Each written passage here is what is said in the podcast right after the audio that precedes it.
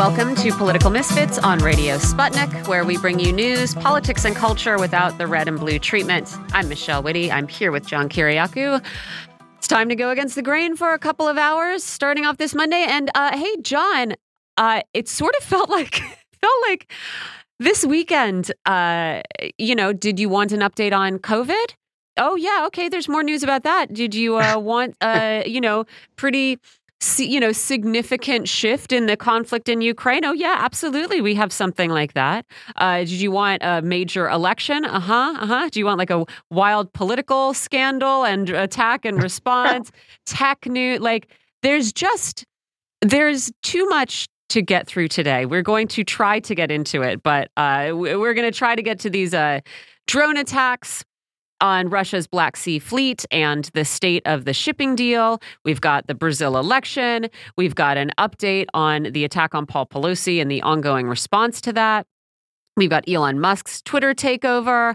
We've got a report from the uh, Department of Homeland Security showing just how much the surveillance agency heads there wanted uh, on people who had merely attended protests, right? Putting together oh, a dossier boy. on every single person who attended a protest in uh, in Portland. We've got the end of the honeymoon period for Joe Biden and Volodymyr Zelensky. We've got Liz Truss back in the news over her phone. Uh, in case that wasn't enough, you have this uh, awful human disaster in South Korea. I mean, yes, yes. There's an enormous amount to get through today, John. How are you? I'm okay. I uh, I flew to Israel on uh, on Saturday, and um, maybe I've psyched myself out or something, but I just simply cannot sleep on airplanes. Oh no! And so, yeah, so I watched you know five movies, and um, and when I got here, um, I, I finally got to the hotel in the middle of the afternoon. It was about uh, four o'clock or four thirty and uh, like you say, it was such a busy news weekend. Rather than just going to sleep and trying to adjust my schedule, I got right online and and tried to catch up with what was going on around the world. Mm-hmm. It was just one of those weekends. Yeah, yeah. It's a. I mean, there was a lot too. If you were trying to catch up on what's going on around the world, I mean, there's. Uh, it was too much, is the answer. Um, Indeed. Yeah. The other thing that was interesting, and I actually I was sitting at a bar, I saw this, and I wrote down notes, and now I see that other people noticed noticed it too. Did you have you seen anything about this new political ad? Uh, that came on during the World Series, basically an attack ad against Joe Biden? No, that I missed. I thought it was interesting because of how it concluded, right? So it's an ad, it's your typical like scary scene. It flashes up something about uh, Joe Biden warning about nuclear apocalypse. Uh, it says 66 billion for Ukraine. You know, illegal immigration. Cities are a mess. Uh, stuff about uh, you know crime, all the terrible things that he's done. Yeah, 66 billion for Ukraine. I'm watching it now because uh, uh, the New York Post has a story on it. Weapons worth billions, nuclear Armageddon, and it ends with no Mas. So like the fight no for mas. right, no mas, no more, right? It's it's by oh, Citizens for Sanity. Shot. But this is no no, it's it's trying to appeal I mean, you could say it's a cheap shot against Biden, but it is obviously trying to appeal directly to Latino voters uh, in the yeah. United States. It's part of this uh, push so I thought that was, I mean, it caught my eye enough that I actually like wrote a little note to myself to it while I was sitting there in the bar oh, and wanted wow. to. I mean, right. this is the battleground, right? This is the sort of new yes. uh, demographic battleground. I think that's going to yes, be really interesting is. to watch. All right. I think yes, it is. Right. Because we have so much to get through, and we'll get a report from um, you on preparations for the election in Israel a little bit later. But yep. Uh, I think we can just start right here with some updates from the conflict in Ukraine, uh, particularly uh, what is going on with that Black Sea grain deal. We're joined now by international affairs and security analyst Mark Sleboda. Hi, Mark. Michelle, John, thanks for having me. It's always an honor and a pleasure to be on the show. There is a ton to catch up on uh, from this weekend. Most notably, Russia's Black Sea Fleet suffered a drone attack on Saturday. Uh, Russia says, uh, I, I, actually I saw nine drones, but then there was additional other stuff, so I won't try to recall just how many drones were involved. Yeah, but 16. 16. Nine okay, and nine aerial plus. and seven seven naval drones. Yeah. And they also say that the ships that were targeted in the attack were a part of ensuring the functioning of this deal that was struck uh, between Turkey, Russia, and Ukraine uh, to allow Ukrainian ga- grain to continue to pass through the Black Sea. So Russia announced it was going to pull out of the deal. Uh, it also is accusing the UK of being involved both in this drone attack and the uh, sabotage of the Nord Stream pipelines. So, what's going on first with this with this attack on the Black Sea Fleet? Okay, so yeah, early uh, in the morning uh, on Saturday, there was uh, uh, a, a pretty large drone attack uh, on the Black Sea Fleet in the naval base at Sevastopol.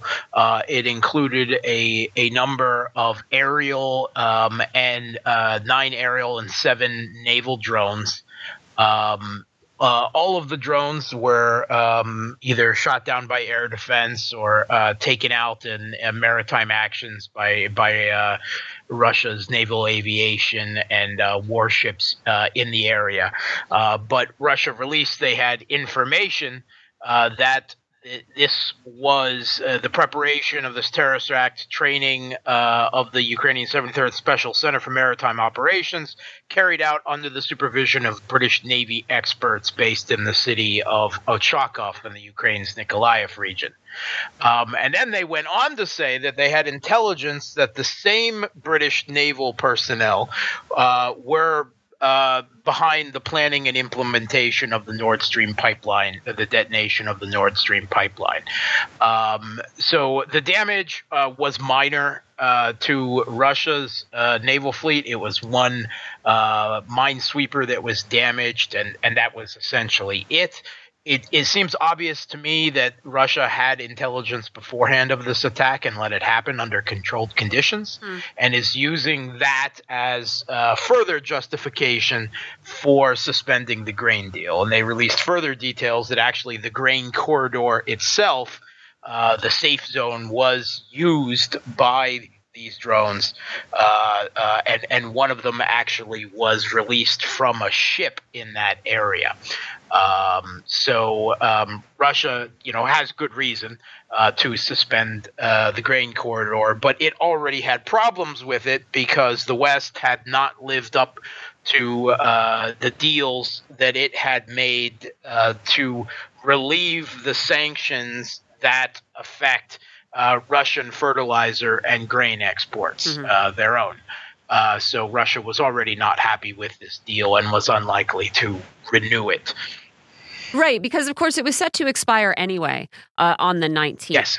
So, what is the Mhm. state of the deal now? Because I saw last night Turkey and the UN said uh, we've got 16 ships. They're going to be moving uh, through Turkish waters today, and the reports are they're sort of continuing to operate, and, and it, what is unclear is how Russia will respond. So, d- is that is that correct? What is going on right now in the Black Sea? Okay, so yeah, um, uh, the Western media has made a lot. I mean, they they originally did out of a Russian blockade. Mm-hmm. There was never any blockade by Russia, and Russia made clear from the beginning that they were uh, willing to allow safe passage for Ukrainian uh, grain ships, and eventually that was reached with the grain deal formally. Uh, but as Russia didn't have a blockade, they haven't renewed it. You know, uh, since they've pulled out of the deal. But the question mainly is with insurers for the vessels uh, and the cargo. Mhm. Are they going to insure vessels that no longer have a guarantee of Russian pr- uh, protection in what resert, re- uh, reverts automatically to a de facto war zone? Mm-hmm. right? Which you know the Black Sea borders there certainly are. Uh, so uh, the uh, right now the ships that have passed through were already granted insurance. It's renewed uh, on a seven day uh, cycle. Uh, so, um, but uh, as of the last word that I have, as of today, they have suspended further insurance to these pending an assessment of the situation. Mhm. So it's not clear yet whether they will resume in the current form or not. Um, uh, and, and, a lot of it depends not so much on the countries involved, but uh, on the companies providing insurance for the ships moving through. Um, Russia actually has a lot of the same problem with the sanctions that mm-hmm. are, are leveled against them by the West. Insurance is a big deal when you're shipping oil or grain or anything across the ocean. Mm-hmm, mm-hmm. So you think there's not going to, at this point, seems unlikely that a new deal will be struck after, uh, you know, either between now and when that expiration uh, date was set or afterward. Because uh, certainly yeah, Turkey seems very keen to continue to be either genuinely, you know, brokering uh, useful avenues of cooperation or at least appearing to. Yeah, I mean, I, I don't see the, the, grain deal being renewed. Mm-hmm. Uh, Russia was already on ha- that the West hadn't lived up to their terms of the deal that was brokered through Turkey uh, and the UN. But that doesn't necessarily mean that the grain will stop flowing because I also don't see Russia exerting naval action to, to, to block it. They right. didn't in the first place. I don't see they're going to do it now. So a lot of it will simply be on the heads of the companies, you know, providing the shipping and the insurance, mm-hmm. whether they want to take that risk in what reverts to uh, a war zone without any safety protection or not. Mm-hmm. Uh, but it won't be through active action by Russia. I don't see Russia uh, detonating grain ships in the Black Sea. They haven't, and I, am I'm, I'm quite sure that they won't. Right. Uh, how much does it mean that Russia is uh, pointing the finger at the UK for this attack and for that Nord Stream pipeline attack? I mean, as you described described it. The accusation is that uh, the attack was conducted under the supervision of UK specialists. So, you know, are we still staying in behind this very fuzzy line of like what is direct involvement and and what isn't? How much how much of this should be how much should we consider this an escalation, perhaps? I, I think Russia certainly considers it an, an escalation. These are two very serious incidents. It's not like they're just providing uh, weapons or intelligence in the battlefield. This is against the Black Sea Fleet, against the, these uh, billion dollar pipelines. The UK is certainly still trying to hide, as the rest of the West, behind this figment of proxy war. But I think Russia regards itself at war with the United Kingdom, certainly at this point. And certainly the Russian media was full today of comparisons of the Crimean War, where the United Kingdom and other imperialist powers uh, attacked, uh, put Sevastopol under siege and invaded Crimea in the 1850s. Those is exactly the type of imagery that is is being discussed in uh, Russia today, and it has to be said uh, as of last night. Uh, with the uh, Russian uh, uh drone and cruise missile strikes, the facilities in Ochakov, uh, this uh, uh, Ukrainian port, where uh, the British uh, naval experts were directing, training, you know, supervising all of this with their Kiev proxies, no longer exists. Mm-hmm, mm-hmm. I also wanted to ask. I'm, I'm, sure you've seen some of these reports about uh, a new investigation finding that what do you know weapons sent to Ukraine may have found their way to Finland, to the Netherlands, uh, to Denmark and Sweden. I mean, again, this is not barely even newsworthy because this was entirely predictable from the moment that these you know weapons began to be uh, you know uh, flowing into this area. But I wondered if you had any thoughts on thoughts on these reports that the inevitable has begun to occur.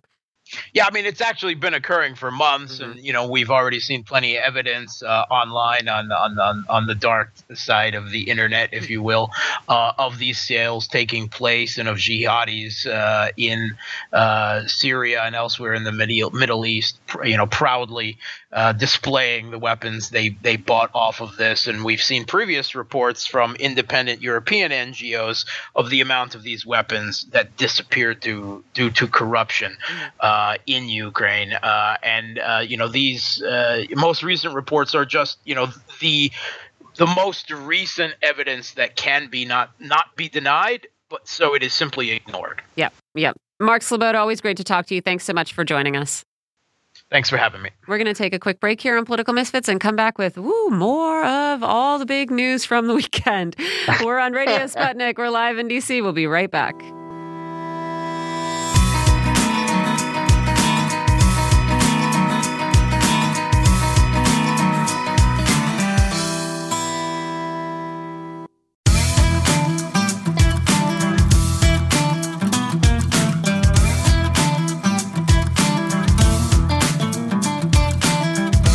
Welcome back to Political Misfits on Radio Sputnik, where we bring you news, politics, and culture without the red and blue treatment. I'm John Kiriakou. I'm not in the studio, but I'm still here with my with my colleague Michelle Witte. I can hear Just you. eight days. You can hear me? I can hear you if I can't see you. Oh yes, you can hear me. Yes, that's the important thing. Just eight days before midterm elections, social media is alight with allegations, conspiracies, and counter conspiracies over exactly what happened last week to Nancy Pelosi's husband, Paul. You'll recall that an assailant apparently broke into the Pelosi home last week and beat Paul Pelosi with a hammer, causing a fractured skull and wounds to his hands and arms. Democrats were quick to blame Republican rhetoric for inspiring the alleged attacker, but Republicans struck back with unfounded ac- accusations that the attacker was actually Paul Pelosi's gay lover, something that Elon Musk alluded to in a tweet that he then quickly deleted. The New York Times said today that polls show, and listen to how crazy this is, that the races for Senate will go down to the wire with a majority of Americans saying that they want a Republican Senate, but will likely vote to reelect their Democratic senator because they like those senators individually. This is especially important in states like Georgia, Pennsylvania, Nevada, Arizona, Wisconsin, Ohio, and New Hampshire that all have Senate races separated by just a few percentage points. President Putin today hosted talks in Sochi between the presidents of Armenia and Azerbaijan to try to defuse renewed hostilities between those two countries. Armenia and Azerbaijan fought a brief war last year over borders and the safety and security of minorities in each other's countries. NBC News reported earlier today that President Biden lost his temper in a June phone call with Ukrainian President Volodymyr Zelensky after the Ukrainian asked for more military aid. Biden had excuse me, Biden had just finished telling Zelensky that he would send an additional billion dollars in military aid when Zelensky began listing all of the additional things that he wanted. Biden reportedly shouted that Zelensky should begin showing some gratitude for what the American government had done for him. And the BBC reported today that former Prime Minister Liz Truss's cell phone may have been hacked while she was foreign secretary, exposing emails and text messages, including on Ukraine policy, to a foreign entity. The government said that it does not have any proof of a hack yet, but it has been aware of the allegations since summer. It just never said anything to the media. we are joined by author and journalist Daniel Lazare. He's going to help us sort all this out. Daniel, welcome back. Glad to be here, John. How's your cough? It is worse than it's ever been. Cough is doing great. John, not so great, but I'd say cough vic- cough winning for now. I told Michelle earlier today that I have this uh, this breathing machine, this compressor, and my cough's been so bad I decided to bring it to Israel with me. And as soon as I plugged it in, it exploded. So I'm SOL for the next week. It was uh, obviously a Palestinian plot. Yeah. Yes, the Israelis would certainly say so. Right. Listen, I, I, promised myself that I would tune out these unsourced allegations about the attack on Paul Pelosi, but it seems that these conspiracy theories are everywhere, at least today and the last two days. That's not really the important issue, though. I think that'll likely burn itself out. The bigger question, though, is the blame game. The Democrats accuse the Republicans of stoking an atmosphere of hate that led to this this attack. The Republicans blame the Pelosi's and say the Democrats are weak on crime and that their weak policies led to this attack. Do you think either side has a legitimate political issue here? Will there be any lasting effect on policy? Yeah, I think there will because I don't believe it really is a conspiracy theory at work here. I think there are two or possibly three loose threads that are not going to go away easily. That's the that's the whole problem. I mean, the both political Politico and the LA Times reported that when the police got there, the door was opened by an unidentified male. Number one. Number two, um, on the the police uh, on the telephone call, according to a recording that is available on the internet, uh, Paul Pelosi, Pelosi identified his assailant by name. He said it was David. The police added that he sounded highly confused, but nonetheless, he said someone named David was attacking him. Um, thirdly, there's the strange story about how, in the middle of this attack, uh, Paul Pelosi somehow excused himself to go to the bathroom where his cell phone was charging and apparently called the police. But I, I just don't quite understand how, in the middle of an attack, you're able to go to the bathroom. Um, so these are three loose threads that aren't easy to reconcile with right. the with the so-called official narrative. I mean, was there a second male in the apartment and the uh, in the in the home? And who was that second male? What was he doing? Why didn't he call the police when the break-in occurred? Um, so right. these are so you know if you're it, it, you know if you're let's imagine you're a police reporter in some obscure beat, right? right. And you're covering some some some some break-in or some some home assault and you start hearing details like that the first thing you do is you you ask the detective or the chief of police say like oh well you know what's going on with this how do you explain this why is the second man doing there um, and this is the kind of basic question that arises with regard to this narrative and it just is not going to go away i mean two two major outlets reported this at least two and so so, what are we to make of that? That is the $64,000 question right there. Turning to the election, Dan, it's it's really coming down to the wire, especially uh, in the Senate races.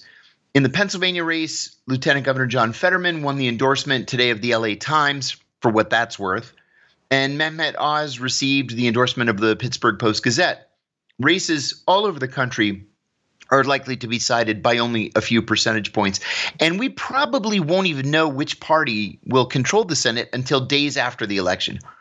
What do you make of this New York Times analysis that Americans in these swing states want a Republican Senate, but like their own Democratic senators? What does that mean for the election?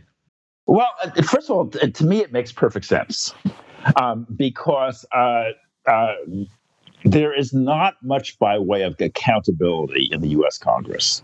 I mean, people generally yeah. have no idea how their senator votes, and for because reporting is bad.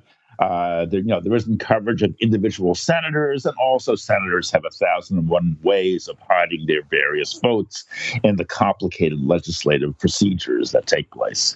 Um, and you know, so so therefore, you know, you you voted for you know, old Joe, who's been your senator for years and years, and and you like him. He's a nice guy. He's personable, as of course all these people right. are. They're they're they're great at this kind of thing, um, and so so you feel you feel warmly to old Joe. But um, by the same token, you're really pissed off with the way the country is going. you can't stand the Democrats, so you wish Congress would you wish the Republicans to, would, would take control. So, bottom line is the situation that uh, that the Times describes. You know, I like old Joe. I hate the Democrats. You know, so I'll vote for old Joe, but still hope the the Republicans uh, take over Congress. It doesn't make yeah. much sense, but the system doesn't make much sense. And, and if you look, if you look back over the years too, I mean, people have written their PhD dissertations on this thing. A lot of people genuinely like their representatives and hate everybody else, right? You, that's why Congress has a 19% approval rating, but a reelection rate of, you know, well over 90%. Yeah. It's yeah, always, like, you know, it's the other guy. Yeah, it's, it's very funny, uh, but this is the um, this is the way the American system works. I mean, there there really yep. is close to zero accountability. I mean, I mean, I must say, you know, watching the uh, the British Parliament in action over Liz Truss, I mean, there was you know there was no question as to accountability. I mean, she yeah. was responsible for everything that had gone wrong. She had to answer uh, for that. She was grilled. Uh, you know, on the spot, it was merciless, and you know, and and and there was no way out. Uh, but the American system uh, provides a thousand ways ways out. So you have this yes. strange paradox where everyone hates Congress but keeps reelecting their their congressman over and over again. Yeah, I think you're exactly right. President Putin, in the midst of steering his country through an armed conflict, took the time today to try to diffuse another potential armed conflict between Armenia and Azerbaijan. These countries fought a short but brutal war last year, hundreds of people dead, that was over the area of Nagorno Karabakh. Why do you think this meeting took place today? Is trouble is trouble brewing again? Uh, I don't have any insight. I presume it is brewing again because things are hanging by a thread there, uh, and I think that uh, that Putin is extremely worried about losing control of Central Asia, uh, and this this Caspian region uh, is part of Central Asia, broadly speaking. Um, yeah. And uh, and so I, I, think he's very worried about losing control there. He's very worried about inroads being made by the United States. So he's he he has to take time out from his busy schedule running, yeah. running this, you know, yep. this, this, special military operation, which is, you know, could very well destroy his government. He's got to take time out to uh, to try to attend to this problem and try to keep it, you know, keep it from, from boiling over yet again. I, I don't think he'll be successful because I think this war is going to intensify. See, that's what's so surprising to me because last year the Armenians got their butts kicked in, in just a matter of of what a week or two weeks. And if if that didn't teach them a lesson about about the inviolability of borders, I, I don't know what would. Like, why would they, knowing what happened a year ago, why would they want to go back to battle knowing that the chances of winning are practically nil and that the and that the Russians are opposed to a resurgence in fighting. I'm not sure it's the Armenians. I think it's very well maybe the uh, the the uh, Azerbaijanis. Uh, oh, and the, the, the Azerbaijanis, you know, that you have this. It, it, all goes back to Soviet national policy, national policy, and the, these these national boundaries uh, under the Soviet Union were not drawn for the purpose for the purpose of defensibility. They were drawn in order to like you know sort of like you know bring in uh, uh, national minorities. So they they bring all minorities into one or another national unit. Uh, so so there there's there are two enclaves here. There's a there's an Azerbaijani enclave to the west of Armenia, and there's an Armenian enclave in Nagorno Karabakh that is yep. to that is to the east, um, surrounded by Azerbaijan. Those enclaves are really difficult to depend. They're, they're, they're, they make perfect sense back when these these countries, these re- nations were part of the Soviet Union, they make no sense now that they're independent. They're militarily indefensible. Um, each, both either side regards them as somehow somehow provocative by their very nature, uh, and they are taking steps to to eliminate, to, to combine them in the larger unit. And it seems that Azerbaijan, I, I, mean, as far as I can tell, has been much more aggressive in this regard. It wants to essentially um, uh, uh, take over a slice of, uh, of Armenia. Yeah. Number one, so that, that, that so that it's united with its enclave, and number two, so that Armenia has no border with Iran, its major ally, paradoxically, um, even though uh, Armenia is a Christian country and Iran, of course, is, is Muslim. Um, so that apparently is the Azerbaijan strategy. It's backed by Turkey, you know, which is has a lot of international influence. Uh, the mm-hmm. U.S., as far as I can tell, has been has been ambivalent. Uh, and so, uh, so I think the war is going to resume. Uh, and I, I, think that it'll more likely be uh, Azerbaijan which takes the initi- initiative. Yeah, I, that's that's really interesting analysis, and frankly, it's a point that I hadn't considered. Hey, there have been rumors in Washington for a long time now that Volodymyr Zelensky is ungrateful for the military aid that Ukraine has received from the United States. The report that we saw today from NBC News quoted four people who they said were, quote, familiar, unquote, with the call that Zelensky had with Biden. This is clearly an authorized leak. But the question is, why leak it now? Is it because of Republican pressure over Ukraine? Is this to show that Biden can be tough with the Ukrainians? I, I, I, assume it's the latter. I, I, I mean, I, I, assume for number one, first of all, Joe Biden is a testy old man. You know, he's always getting yeah. arguments. Uh, he's just uh, he just he just loses his temper easily. His age is showing. He has little by way of self control. You know, what did he do? He once challenged some guy on the on the campaign trail to a push-up contest and threatened physical violence against another guy because he asked an impertinent question. So you know he's always blowing up. He's very testy. But I assume that they did it that it was released now to show that Biden's a tough guy. He's not giving Zelensky a blank check. To the contrary, right. he's he's yelling yelling at him for demanding too much, uh, and therefore Republican complaints about a blank check are are unwarranted. Okay, moving on because there's the so I, much. That's the best I can do, John. I, I, don't I don't have any special insight, but that's what I assume no, but that's is okay, going on here. You know what? I, I've I've been in Washington so long that I tend to get into a certain mindset, and I think that I that I understand. You know, the multiple sides of different issues. And I realize after talking to people like you that there are angles that I haven't considered. So even though you're not in the White House, even though you you don't have the security clearance, you know, from the NSC that would have allowed you to listen in on this phone call, just getting your your analysis is important to me. So let's talk about Liz Truss for a second the woman can't seem to stay out of trouble. Now we hear that her phone may have been hacked while she was foreign secretary. Now, interesting to me is that the press is using the term hacked rather than intercepted. What do you think we should make of this, if anything? We don't even know if it's true, but if it is true, what kind of damage to the UK government do you think we're talking about here?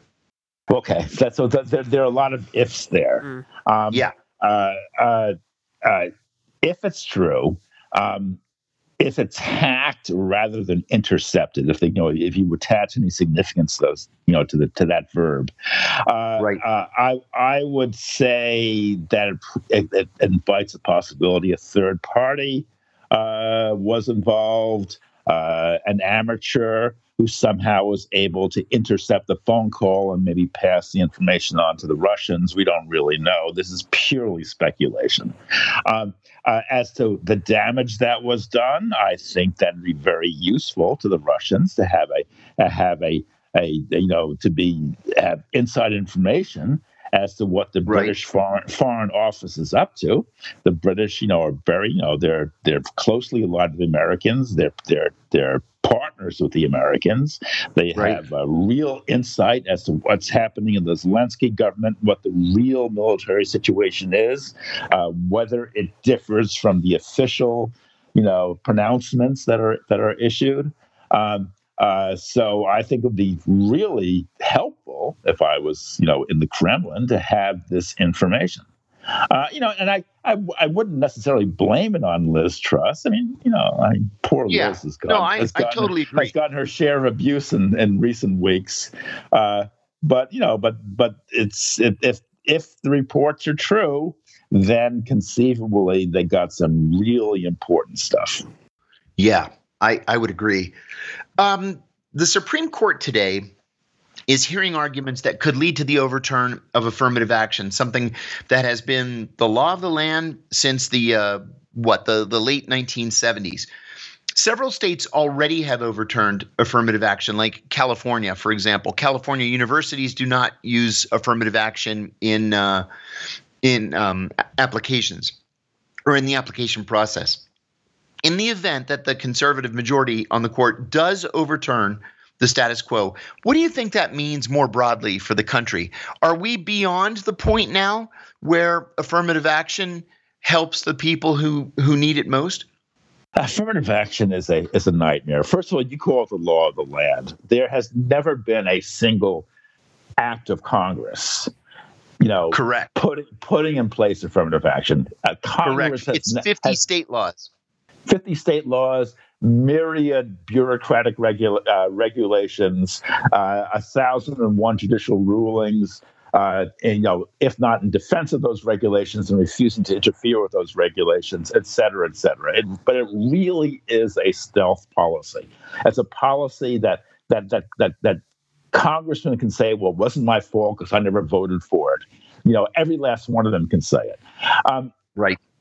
It, it, it's it's it's it, it, it's a complete nightmare.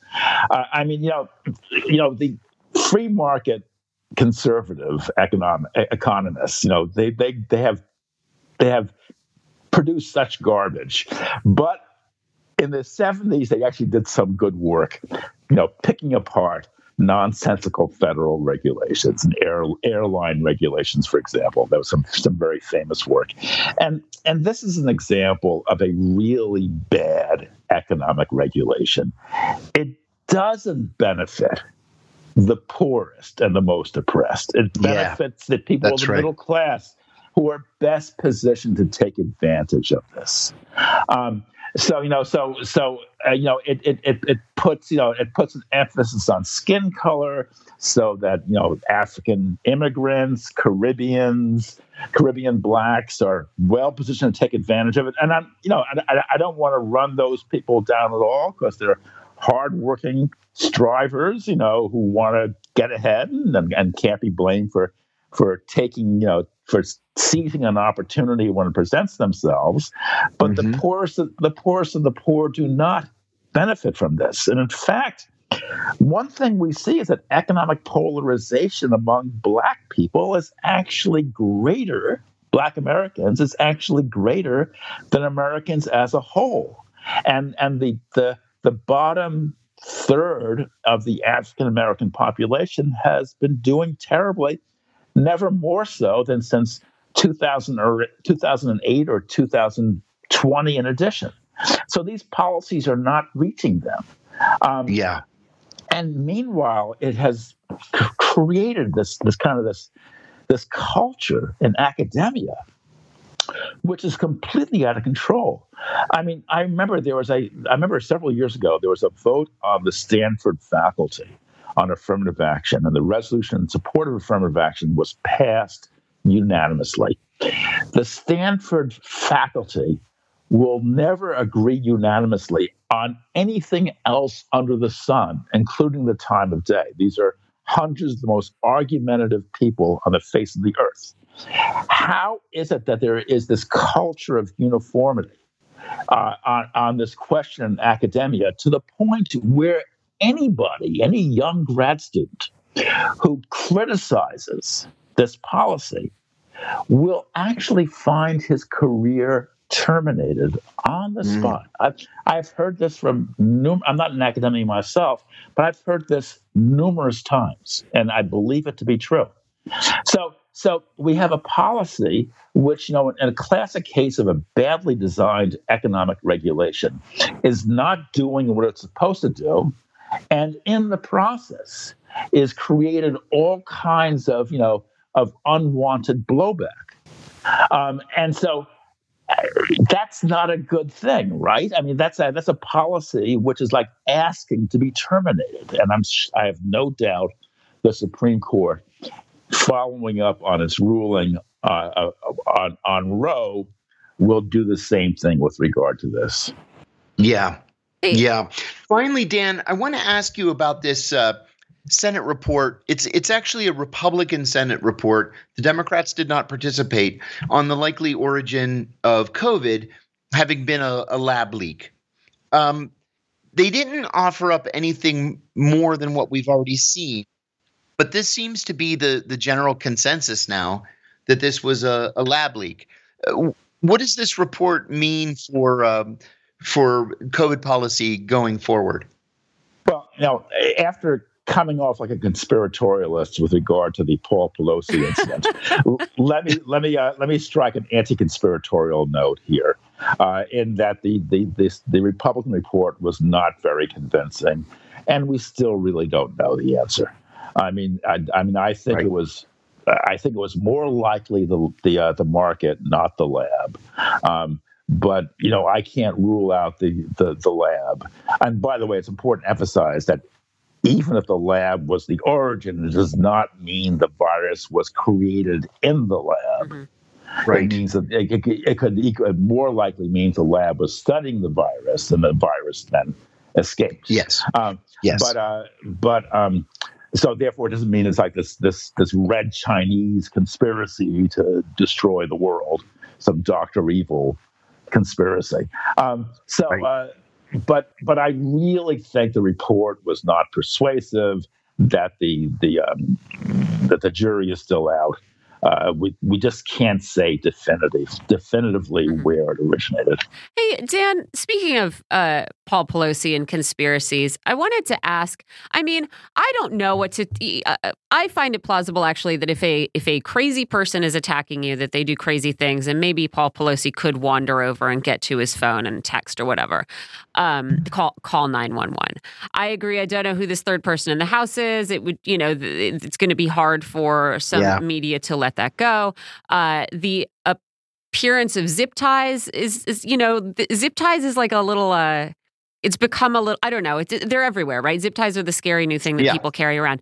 But uh, you know, that being said, I also wonder. Uh, you know, I do wonder if there is a difference between the way uh, Republicans and Democrats, or Republicans and uh, followers and Democratic followers, uh, talk about and criticize their opponents, right? And if it is does seem to be true that there is a there is a sort of uh, fringe of the Republican Party that really, you know, like really makes it personal, right? Nancy Pelosi personally is bad, is personally going to be abusing children, is personally going to be doing this or that sort of vaguely uh, occult crime. And I do wonder if you know if there is a difference in in the way these attacks are lodged and if that is going to lead toward uh, something like personal vi- violence or ex- exacerbate it right from one side uh, rather than the other Well, you know, but the, but the Democrats do the same thing. I mean, I mean, uh, their their their their attitude towards towards uh, Donald Trump can you know couldn't be more personal. Mm, I mean, I mean, it, you know, it, it really it really seems that if somehow you know Donald Trump vanished from the from the earth, then like you know, then then then the clouds would part. A beautiful rainbow would descend coast to coast. The lion would lay down with the lamb mm, and uh, and and all the many problems besetting America would vanish. Mm. But you know, so so both sides are both sides personalize this problem to the nth degree, and I do think the New York Times, you know, it, it has a piece today, you know, attacking uh, uh, Elon Musk for this tweet he said that there, there may be more to the story. Um, uh, and the New York Times is very censorious. It says, you know, he sort of accuses him that, as a new Twitter of of engaging in dangerous rhetoric.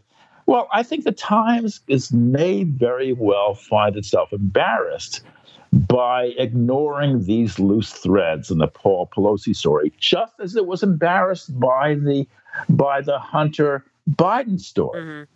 Where for like what was it 12 months the official new york times line was that the you know was that Yeah. the uh, the the, the, the uh, laptops were russian plants Mhm. and then it's then it casually admitted two-thirds of the way down the story well you know uh, fbi investigators are now taking the the the, the, the laptop seriously Mhm. I mean, uh, they're, they're going to find themselves in a similar situation because that second, that, that that third man who answered the door, I don't know how you can make that detail go away. yeah And and that single detail disrupts the entire narrative. Yeah. Yeah, fair enough. I was just just curious. Dan Lazare, always great to talk to you. Uh, thanks so much for joining us. We've got so much to get into. We're going to skip this next break because I know we have our next guest on the line to talk to us about the election in Brazil. Uh, the leftist candidate won in Brazil's very important presidential election this weekend by a very slim margin. Uh, last Mhm. night, with uh, 99.98% of the vote counted, Luiz Inácio Lula da Silva had taken 50.9% of the votes, while incumbent Jair Bolsonaro had 49.1. Uh, Bolsonaro, as of a couple hours ago, uh, had yet to say anything about the results, and I only saw actually that a few hours ago uh, he he seems to have left the presidential residence. Uh, and so now to talk about what the victory means, what's ahead for Lula, and whether Bols- Bolsonaro's supporters will actually accept it, we are joined by journalist at Brasil Wire, Nathalia Urban. Nathalia, thank you for joining us. Thank you so much for having me. It's a great day for Brazilians like me. Yeah, congratulations. Um, but man, like less than one points, uh, or sorry, less than two points, fewer than two points between uh, Bolsonaro and Lula. It is interesting that you know the the polls. Lula was leading in the polls all throughout this campaign, but Bolsonaro uh, consistently performed much better than he was expected to. So, what what should that tell us?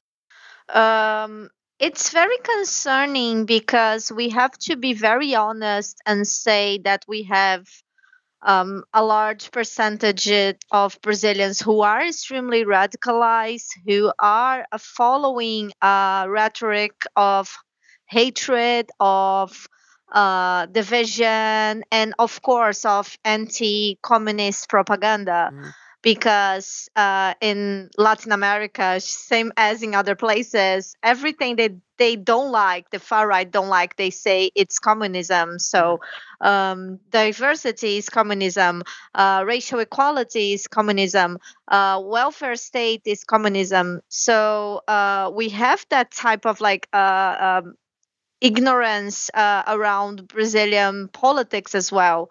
And it's also very important to notice that this was uh, also, we have to blame the media for never had the, the accountability, the mainstream media for letting someone like Bolsonaro to be normalized for a long time. Mm-hmm. It took that it took them not just in Brazil but in the, the international media as well years of Bolsonaro destructing the uh, uh, uh, the environment, uh, destructing uh, um, the political institutions, mm. fomenting uh, hate. For them to realize that, well, maybe we shouldn't have said that he was a refreshing news for politics. Mm-hmm. Maybe he's not a nice guy. maybe he's not respectful. Well, maybe he's a fash. Yeah. Uh, also, you know, talk to us about these reports of voter repression during the election, especially these actions uh, by the federal highway pat- police.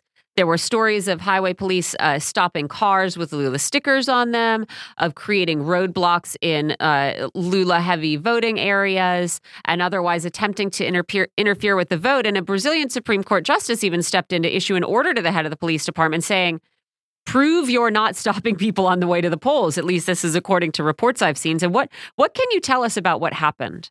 Um, not just that, but we also had in cities where they have like uh, mayors or even like states where they have like governors who were supporters of Bolsonaro.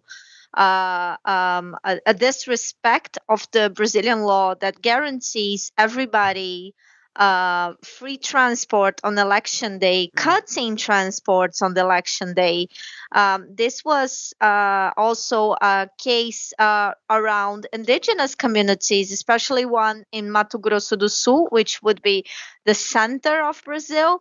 Where uh, indigenous community of over 3,000 people were not able to vote because uh, the mayor of the closest town refused to send them transports. So, uh, knowing that indigenous people in Brazil uh, historically would vote for Lula and were campaigning for Lula, of course, the mayor, a self proclaimed Bolsonarista, was an interest in support, which was the same case of the director of the Federal Highway Police. Mm.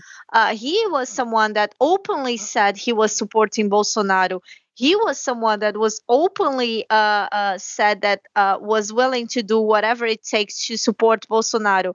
And the plan, according to uh, journalists from the mainstream media that always was against Lula, so it wasn't like a biased media or anything, mm-hmm. Uh, discovered that the order from uh, doing those roadblocks in the states where historically Lula would have a, a bigger voting uh, margin uh, to it came from the Bolsonaro his, himself from the presidency. Mm.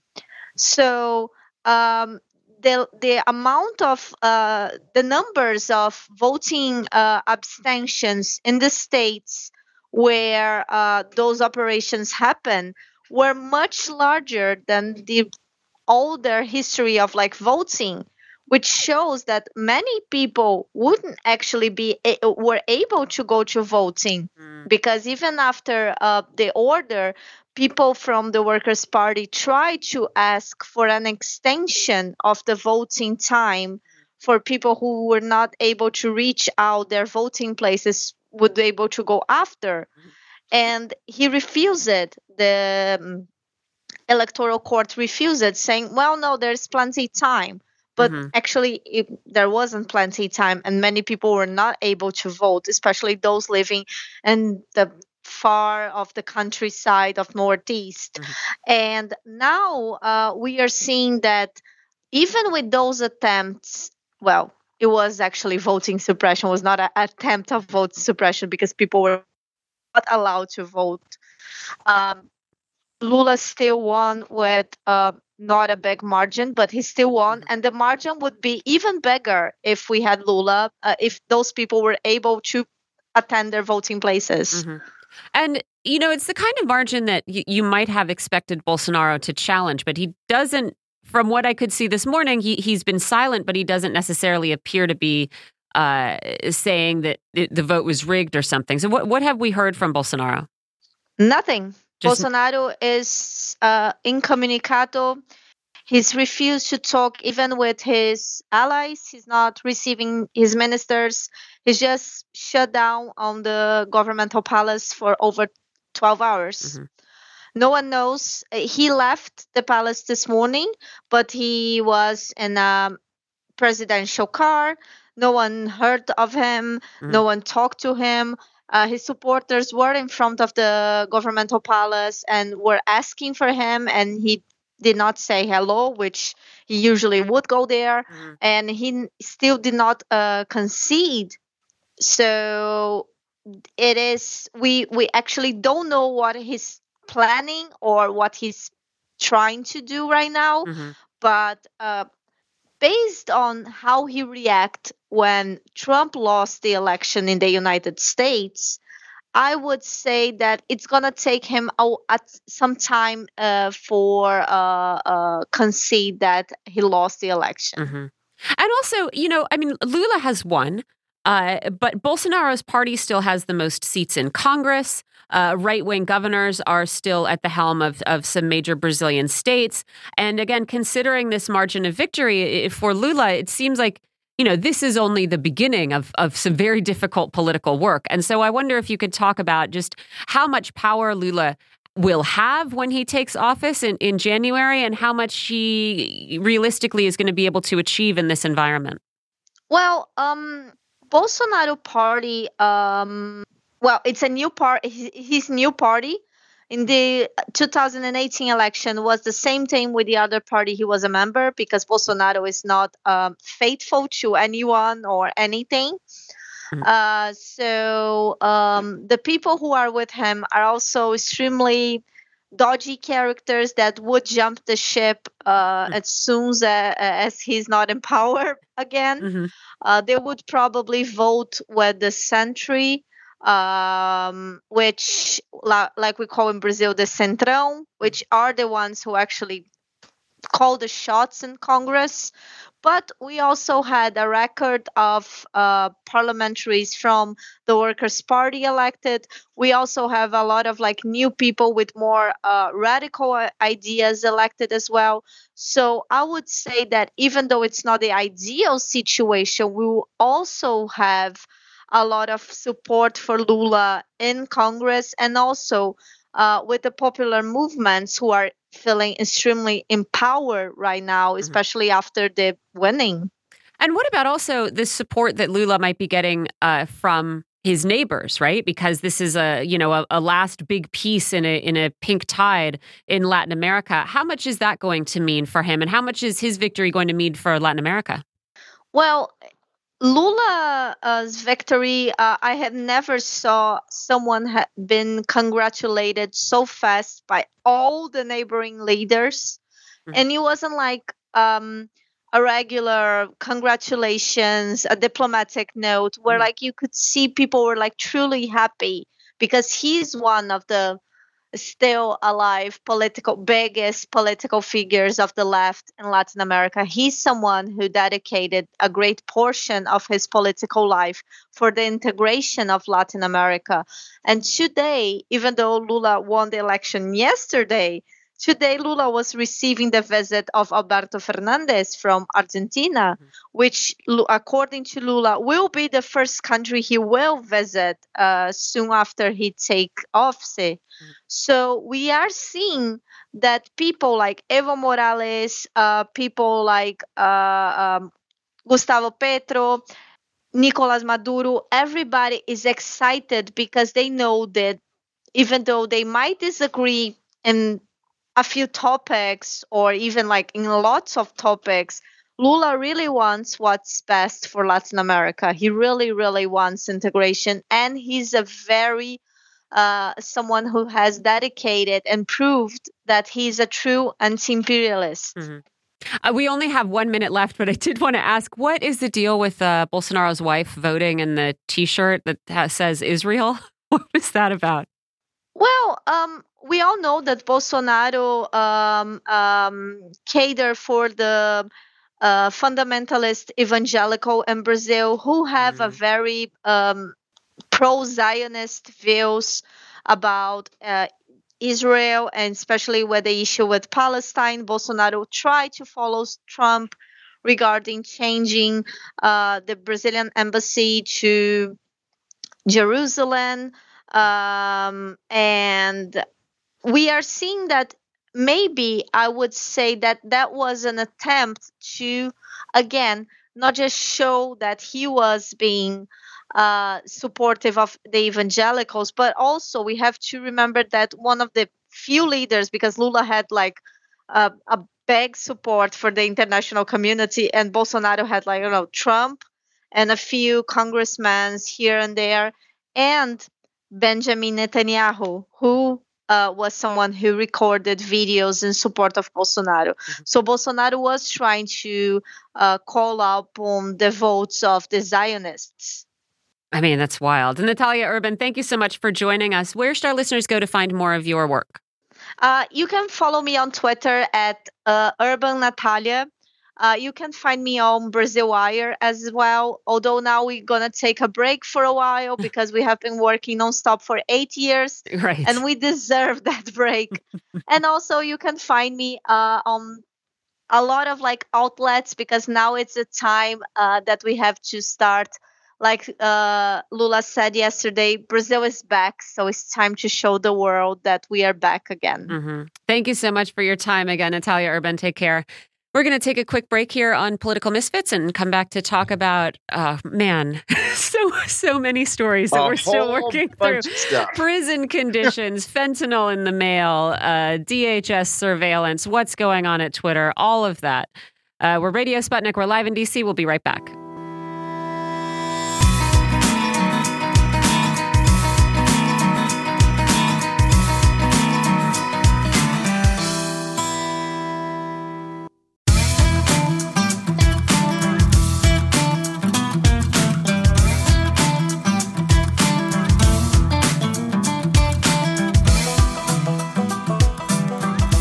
Welcome back to Political Misfits on Radio Sputnik, where we bring you news, politics, and culture without the red and blue treatment. My name is Michelle Witte. I'm here with my co host, John Kiriakou. John, you there? Yeah. Can you hear me? Yep, sure can. Great. Great.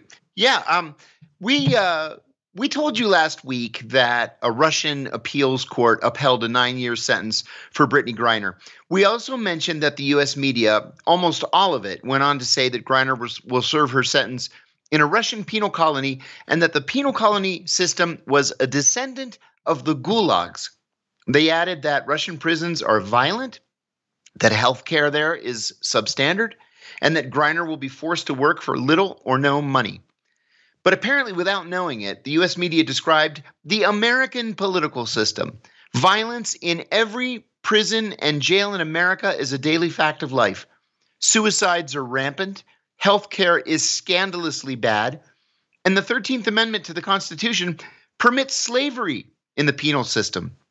The American prison system is no better than the Russian system or any other Western penal system.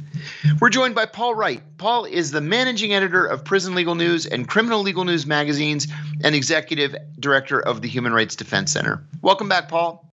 Thanks for having me. I have to admit, Paul, that reading reports on Brittney Griner's anticipated prison conditions kind of made me angry. It was apparent to me that literally no journalists who wrote about her had ever spent a single hour in an American prison. So let's start with the issue of violence. We've spoken before, you and I, um, about violence at Rikers Island and violence at prisons, for example, in Georgia, Alabama, Mississippi, Louisiana.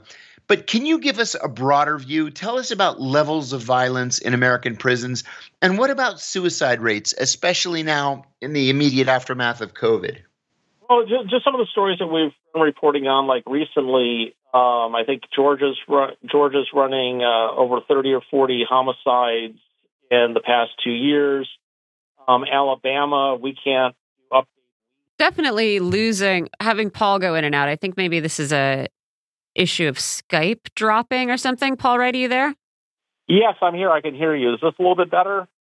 Okay. No, I was going to say is that we've been reporting pretty consistently about um, you know high levels of violence in Alabama with prisoners, one to two prisoners a week being murdered in Alabama prisons. In Georgia, there are over 30 or 40 prisoners have been murdered in the last um, two years. And, and, I think that Hollywood has made uh, violence and, and, death in prison seem commonplace. But I'd say anyone that is familiar with um, modern penology should tell you that deaths in prisons and jails should be the exception and not the norm or the rule. And That's right. Happen. The fact that they happen at all is is a sign of a dysfunctional and poorly run system. That is absolutely right. Uh, there was a piece in the uh, in the New York media, WNYC, that came out a couple of days ago, Paul, saying that because Rikers Island um, receives so many drugs embedded in the mail uh, that prisoners just simply are not going to be allowed to receive mail anymore.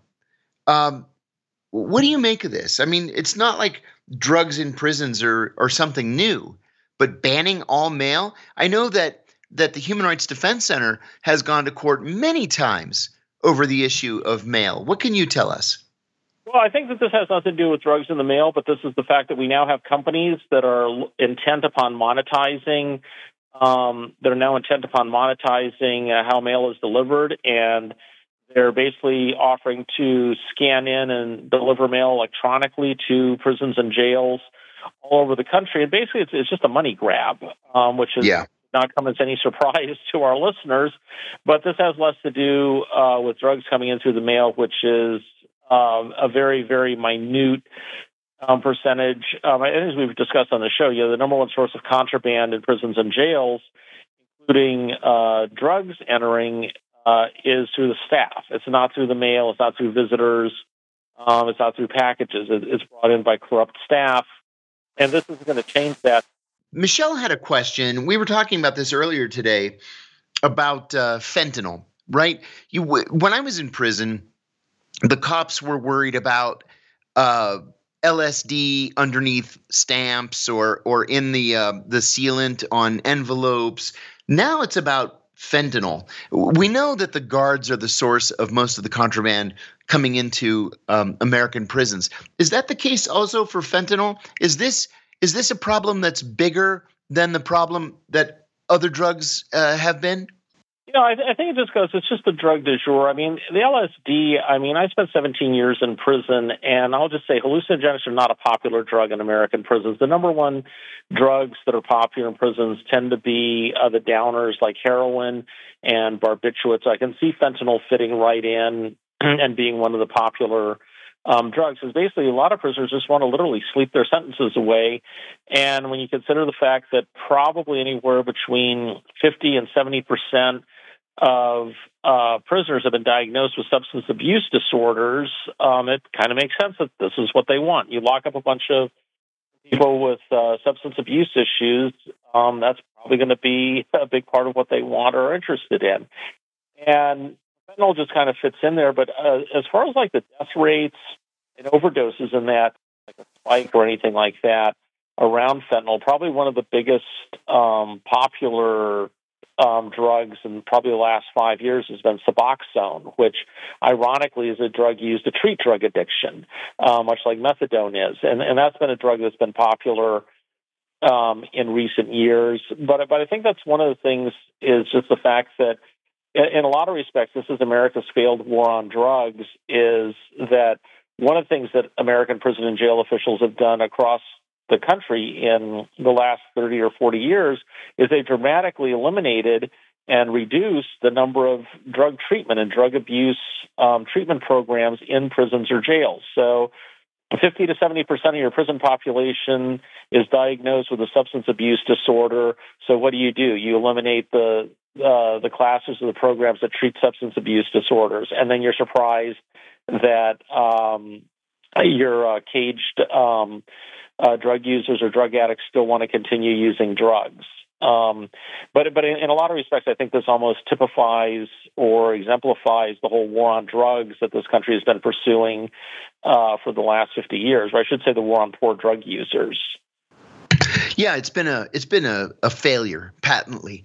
Um, Another failure has been in medical care. Now, we've spoken to you many, many times about Corizon, about Geo Group, or whatever they're calling themselves this week, and other present healthcare uh, providers, and how they are fined every year tens of millions of dollars for providing substandard medical care in prisons. People die because they can't get decent health care in prison. Has that changed in any way? What's the state of prison health care right now? Is abysmal. If anything, it's gotten worse and continues to get worse. I mean, the uh, privatized. I want I want to know like growing, but they're holding steady in terms of their quote market share unquote. Um, but you know, the it's it's just a it's just a very they have a very straightforward business plan, which is you charge the government as much as possible uh, for medical care, and then you deliver as little medical care as possible. It's basically your standard HMO um, medical or business model on steroids. And the difference is that the people locked in cages don't have the option of seeking other medical care. They can't go to the emergency room. They can't get a second opinion. They're literally locked into a life or death uh, medical situation created by the government, and they don't have any options. And um, the companies that are contract do this have every incentive possible to deliver as little as little medical care as possible.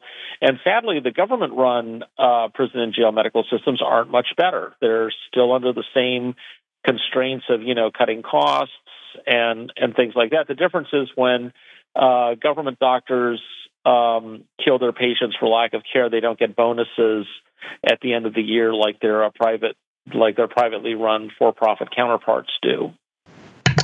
Yeah, that's to me that's one of the worst parts of our prison system. You're right that the only way these these companies make money is to not treat prisoners. It's to not provide medication uh, to prisoners.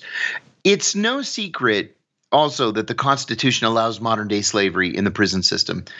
Again, we've spoken at length about prisoners across the country making pennies an hour for hard labor. In the state of California, it's prisoners mostly that fight these wildfires. We had chain gangs in the United States in the United States until as recently as 1996. Now 5 states have measures on the ballot to ban forced prison labor. Do you think this is an anomaly or do you think it's a trend? Where do you think it's going? Well, I'm hoping it's a trend because I can say this as someone who's been doing this work for over 30 years now. Um, when we started Prison Legal News in uh, in 19 in 1990, two of our big things at the time, uh, which you know we've still hewed to, were you know ending prison slavery and enfranchising prisoners to be able to vote. And I'd say we're in a position now where, um, well, in 1990, uh, both of those were viewed as, as hopeless pipe dreams. Um, I had people literally tell me I was crazy, that, you know, we're never going to see uh, prisoners not be enslaved, and that the idea of uh, of felons, much less prisoners, voting was um, you know beyond crazy. And here we are. I mean, slow progress has been made, but I'd say that just the fact that stuff is on the ballot now um, you know 32 years later i think that's progress and and i think that one of the things that the times are changing and i think that but but it's interesting though is that none of this or very little of this is coming from politicians and the political class it's not politicians saying hey prison slavery and forced labor is wrong um, it, it's coming through ballot initiatives and it's coming through the, the popular will whether or not it passes i don't know but um, but again, I, I think it's one of those things where it gives people the option of saying, yes, I support slavery or no, I don't. And but the political class as a whole is they're definitely down with slavery. And this is a chance to try and, you know, move past that um, you know, that barbaric relic of you know of American history of chattel slavery. And and I think that's one of those things where it's funny that a lot of people think the Thirteenth Amendment abolished slavery, but in fact perpetuated it and just limited it to people that have been convicted of a crime. And as we've seen with, you know, the U.S. cranks out a million felons every year, and with two and a half million people locked in cages, it's easy to, you know, create a slave class. Oh, you bet. Uh, and speaking of criminal justice reform, it's a major campaign issue this cycle, but not in the way that that you and I have been talking it's trending heavily in the tough on crime direction. This is an issue in the New York governor's race, as well as races for the House and the Senate all across the country. No bail policies appear to have failed. Uh, what happens next? Should we expect a backlash a week from tomorrow? Um, I don't know. I mean, it's one of those things where you know through the 1990s. I mean, every is like Democrats and um, Republicans were you know trying to outdo each other who could be quote toughest on crime.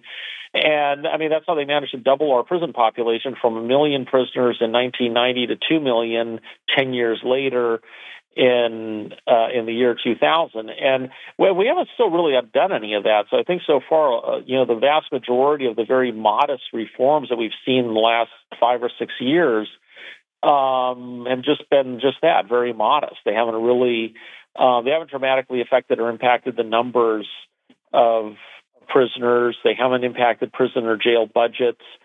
Um, they haven't really had a, a huge effect. And so the fact that even such modest reforms are engendering this type of backlash, I, I think just goes to show how wedded the political class in this country is to the police state and you know and, and building and kind of fortifying the police state at all costs. And and part of the thing is that we don't have any type of what I would call you know, rational discussion about what public safety actually looks like or what we should aspire to in terms of public safety because I think the reality is you go to a lot of Western Western democracies or Western industrialized countries in different parts of the world, and their citizens have lower crime rates and are safer than the United States is without the police state.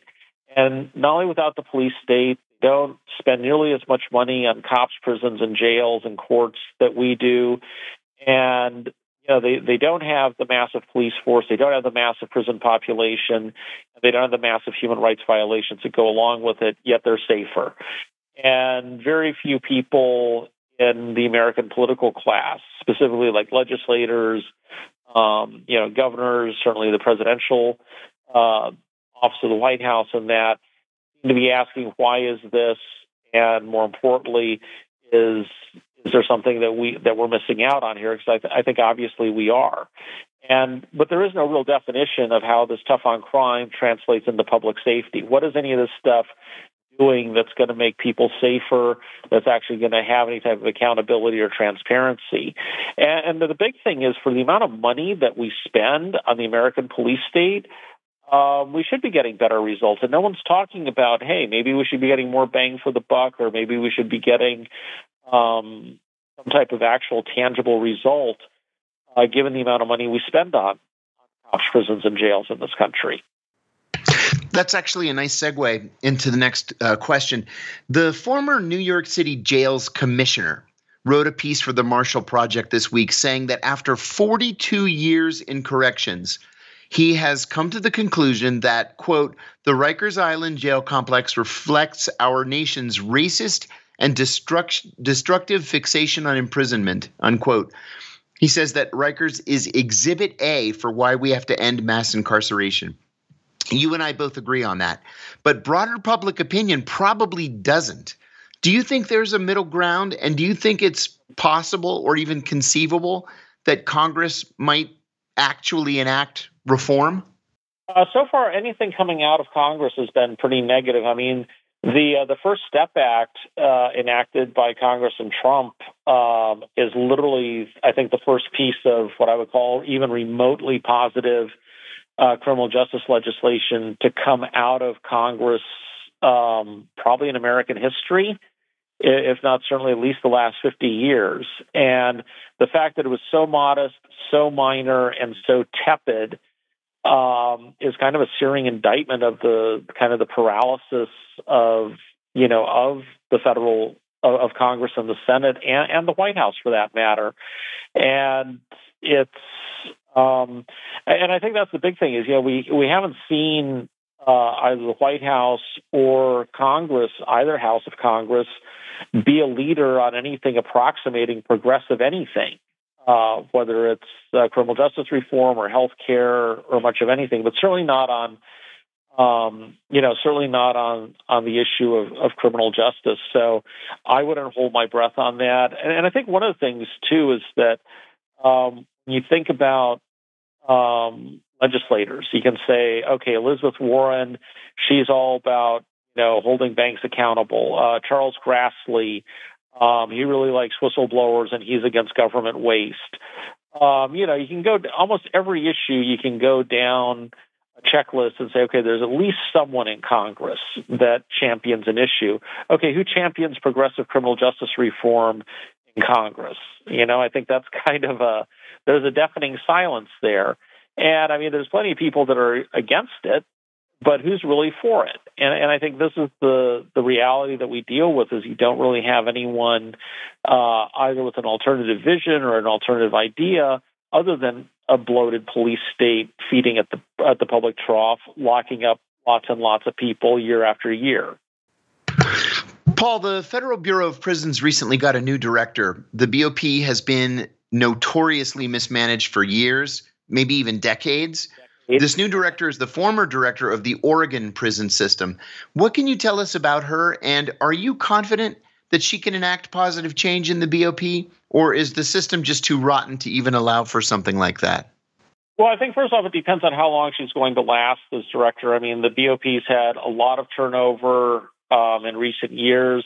And I think this is also one of those things that I think it's a dramatic um, misreading, I think, of bureaucratic organizations to think that one person is going to change an entire organization. And I think that more likely what we see is, you know, the organizations change the individuals that come in to lead them rather than the other way around. And, um, you know, it'll be interesting to see how long she lasts. Um, and I, I, think that's part of the problem. And I think the other part of the problem, too, though, is that to the extent that um, historically the BOP has been pretty um, insulated, it's probably one of the most secretive of the federal of the federal agencies um, in the context that, you know, in terms of any outside scrutiny. Like, when's the last time anyone in Congress actually held any type of, you know, any type of inquiry or investigation into the BOP? And, you know, you just don't see any type of accountability. I mean, one of the things I found in, in all the decades I've been dealing with prison systems is, is a lot of state prison systems, there's usually some way of leverage with them, either whether it's through, you know, there might be a state legislature, there might be someone the governor's office. Um, they're certainly responsive. A lot of them are also responsive to the media, not all of them. But BOP is, is uh, with a couple other prison systems, is kind of almost unique in the sense that they don't seem to have any pressure points. They are literally pretty accountable to no one. And you don't see this in terms of, you know, who can get a response out of the BOP for anything. Maybe the White House can, but even then, that's a little questionable because, um, you know, they, they don't seem to have much in the way of any type of oversight, certainly um, even less when it comes to any type of accountability. Can't disagree with that. Paul, two men falsely accused of murdering Malcolm X way back in 1965 were exonerated last year. And yesterday they came to an agreement with the government for compensation of $36 million. They had each spent just over 20 years in prison.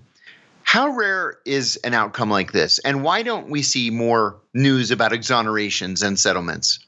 Well, I think that part of the problem is, you know, as as far as exonerations, those are becoming those have become increasingly common. I mean, that said, when you consider the fact that um, when you consider the fact that um, the United States convicts over a million people a year, I, I think unless you're really, really optimistic and think the government always gets it right, and you really think every single one of those million people was rightfully convicted of a crime that they actually committed.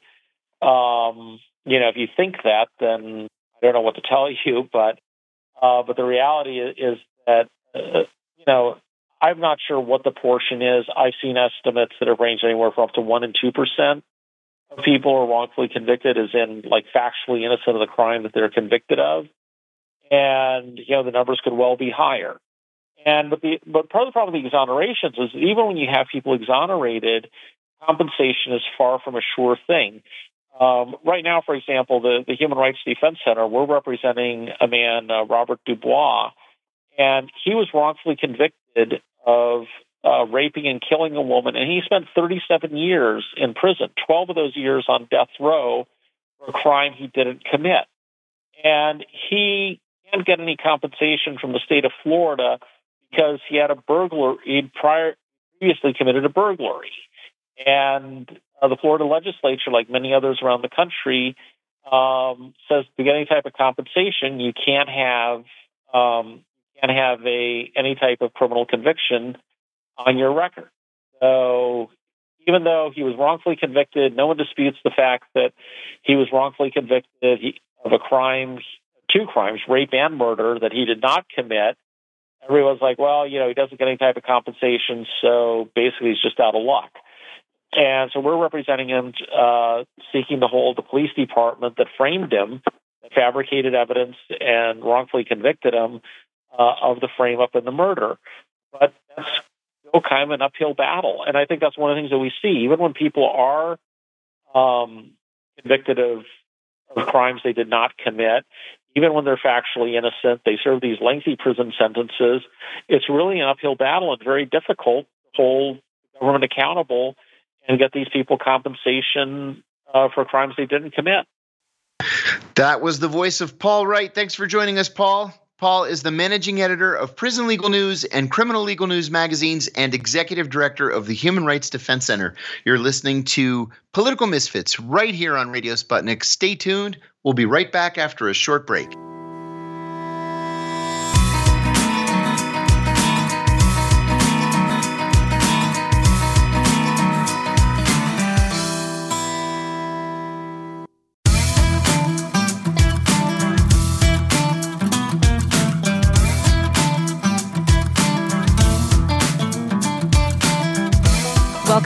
Political Misfits on Radio Sputnik, where we bring you news, politics, and culture without the red and blue treatment. I'm Michelle Witte here with John Kiriakou for another segment of There's Too Much to Talk About.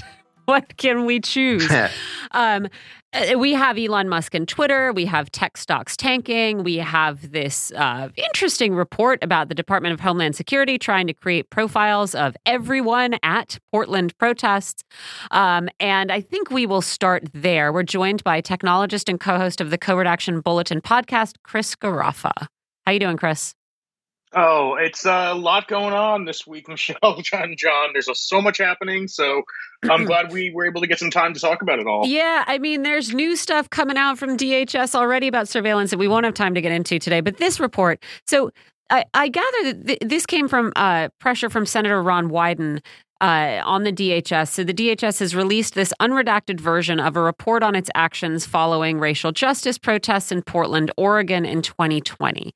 And this unredacted version of the report includes details uh, like the fact that the acting Secretary of Homeland Security and his deputy requested operational background reports on every person who attended protests, which would have entailed intelligence dossiers on thousands of people.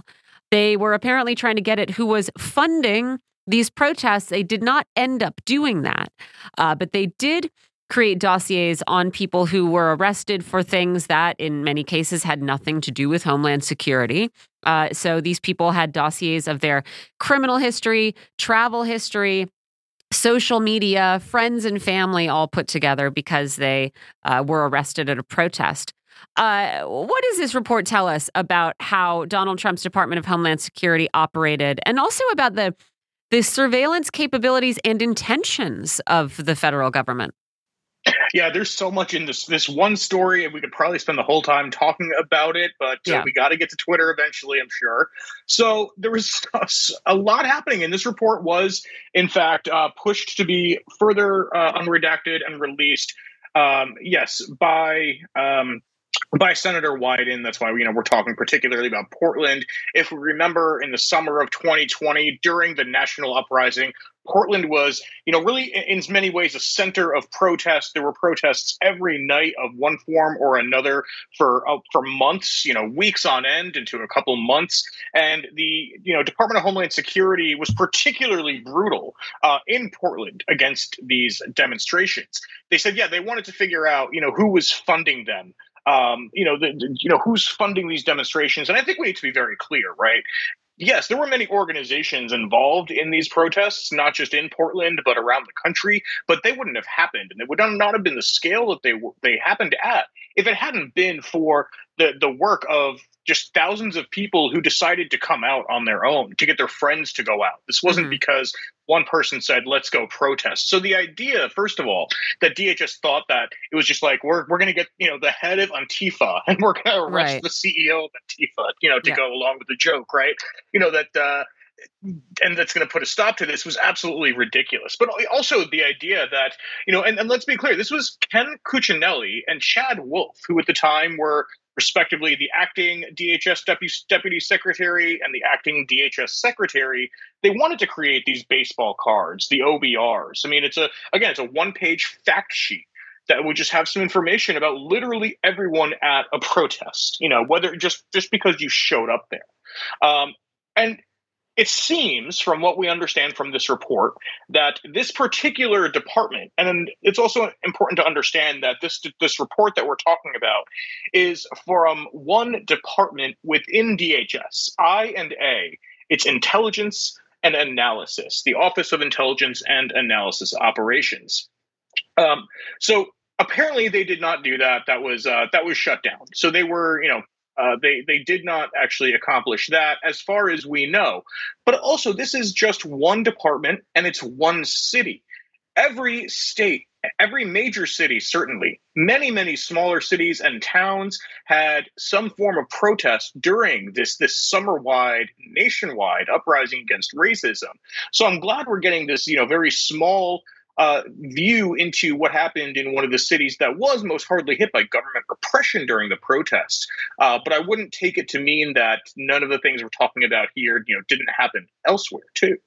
There's some comedy in the report as well, right? There's a picture the scene. DHS staff go into a Best Buy and buy up a bunch of laptops so they can get more people working on more computers to form more dossiers to find out, yeah, if the uh, CEO of Antifa is funding these protests. So, I mean, I wonder if you feel like there's not as much concern about this as there should be. Uh, and I wanted to ask you if if you think people are becoming a little bit complacent when it comes to these kinds of uh, surveillance intrusions and why it's important for agencies to only create these kinds of dossiers on people if there is a very good reason. I mean, I, I, would say that DHS thought there was a good reason, right? Mm-hmm. Because they were completely being, you know, the, the entire system, the r- racist capitalist system was being threatened. So, in DHS's mind, that's a perfectly valid reason. And mm-hmm. I, I certainly uh, disagree with that, right? Like, we were right to challenge the entire system and right to continue doing so, um, you know, that summer and every day. So, you know, what I, I think, you know, it's like when we say, oh, this is bad for national security you know, in whatever it is, right? The question is whose national security is it, right? Is it, you know, me and you, or is it like, you know, Jeff Bezos and and you know Donald Trump and uh, you know and, and other you know billionaires. Um, but I think, yeah, this is something that people are, I think, a little overwhelmed by how much surveillance there is. And I think in some ways that's intentional. But in some ways, I think it also shows that people understand the threats that come from the national security state and its partnerships with private, uh, you know, private companies that also are doing this, you know, this kind of surveillance work. So, you know, it, it's not we're not getting Snowden level drops, you know, every every month anymore. And we used to at one point. Um, but I think now it's become not necessarily accepted, but it's become understood that yes, this is what they're doing. And that's another data point into the danger of this kind of technology in the hands of, of this state. All right. Moving on to Twitter. Uh, blue checks are going to have to pay for their validation, according to reports. There are layoffs coming. There was a whole drama over the weekend about printed code. And I think I want to start there because I keep seeing also these uh, things float past on social media like if X keeps coming, you know, Musk team won't be able to handle it and tw- Twitter will collapse. Is there anything technically happening at Twitter that your average user should be concerned about?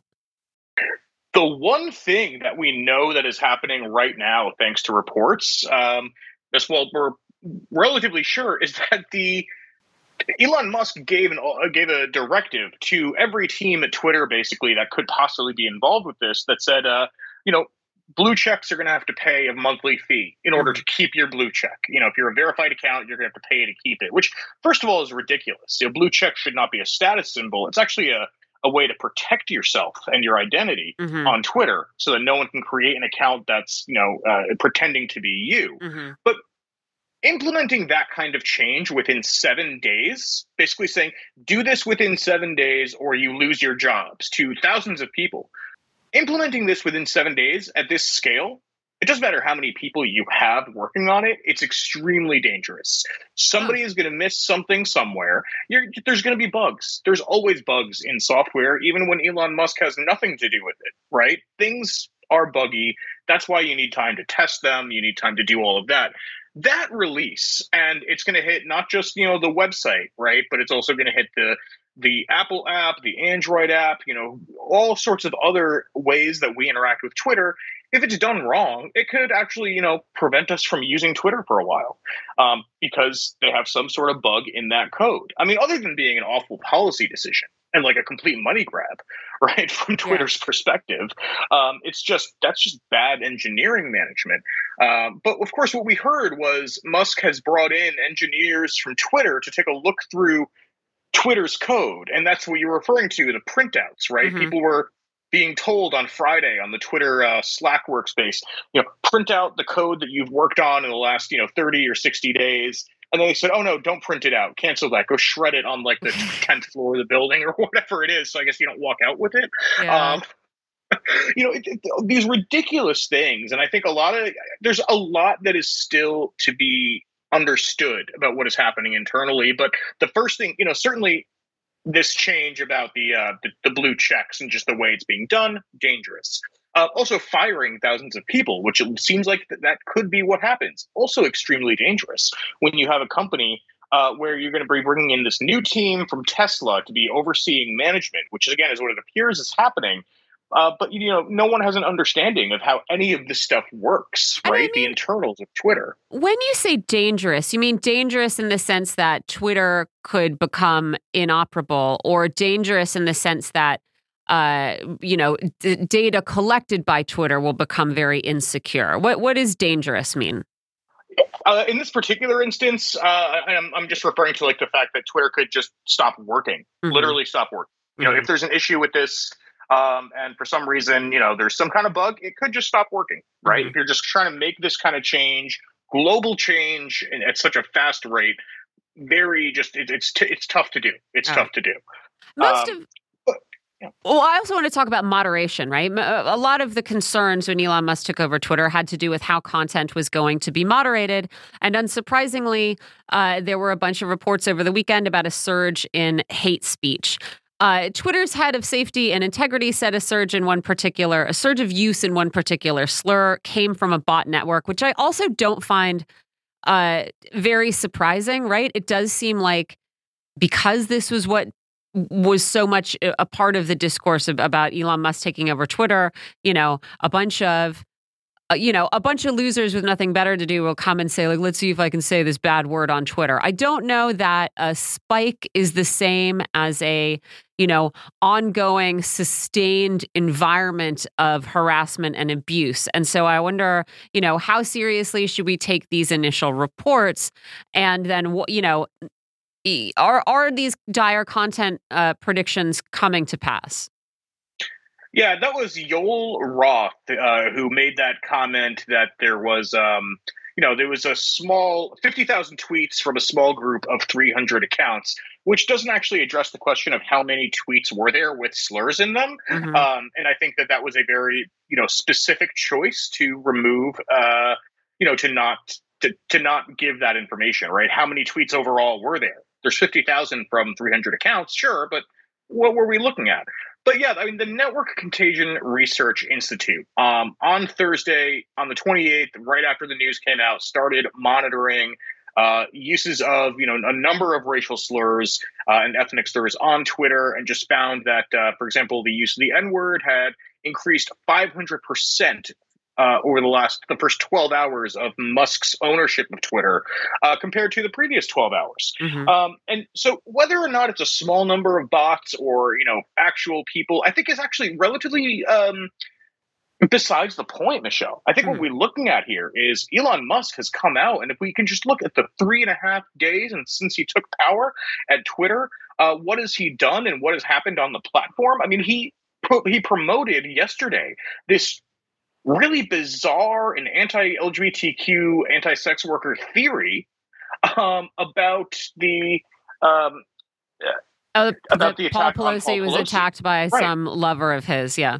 uh, so some lover that he met at a club, uh, and it was from a known, you know, like right-wing fringe news site, and he promoted that. He then. Uh, quote tweeted, or I'm sorry, took a picture of a headline from the New York Times. The, t- the headline says, Elon Musk, in a tweet, shares a link from site known to publish false news. And Musk comments on this and said, This is fake. I did not tweet out a link to the New York Times. This is, I mean, Donald Trump level, you know, stuff here, hmm. right? Mm-hmm. And I think that's the important thing when we're looking at this. Elon Musk is, is in many ways the Donald Trump of you know business. Uh you know it's not that people don't like what he does it's that he they don't like what that he's saying it so loudly that he's you know threatening the advertising income. He's threatening uh, he just got rid of the board by the way breaking news just mm-hmm. got rid of the board of twitter just about uh, half an hour ago. So that's what they don't like. It's the way he's going about these things and the way he's saying it uh, not necessarily the things he's he's actually you know doing to the company. Mm-hmm, mm-hmm. Yeah, it, also is. You know, again, it's like on one hand, I don't know. I, my level of use of Twitter is such that I, it will not probably change for me unless you know it's impossible to know where information comes from at some point. But you know, a lot of the concern that Musk partnered with the Kingdom Holding Company to fund the purchase, you know, is that the Kingdom Holding Company, Saudi Arabia's, uh, you know, sort of state holding company hadn't already been a stakeholder, you know, it, it feels like Twitter has gone from being publicly owned by a bunch of uh, wealthy bad guys to being privately owned by a smaller group of also baddies. And it feels like there's probably a more serious change to be sought here, right? From, you know, uh, publicly held by a bunch of the wealthiest criminals, uh, you know, in the world to privately held by basically similar people.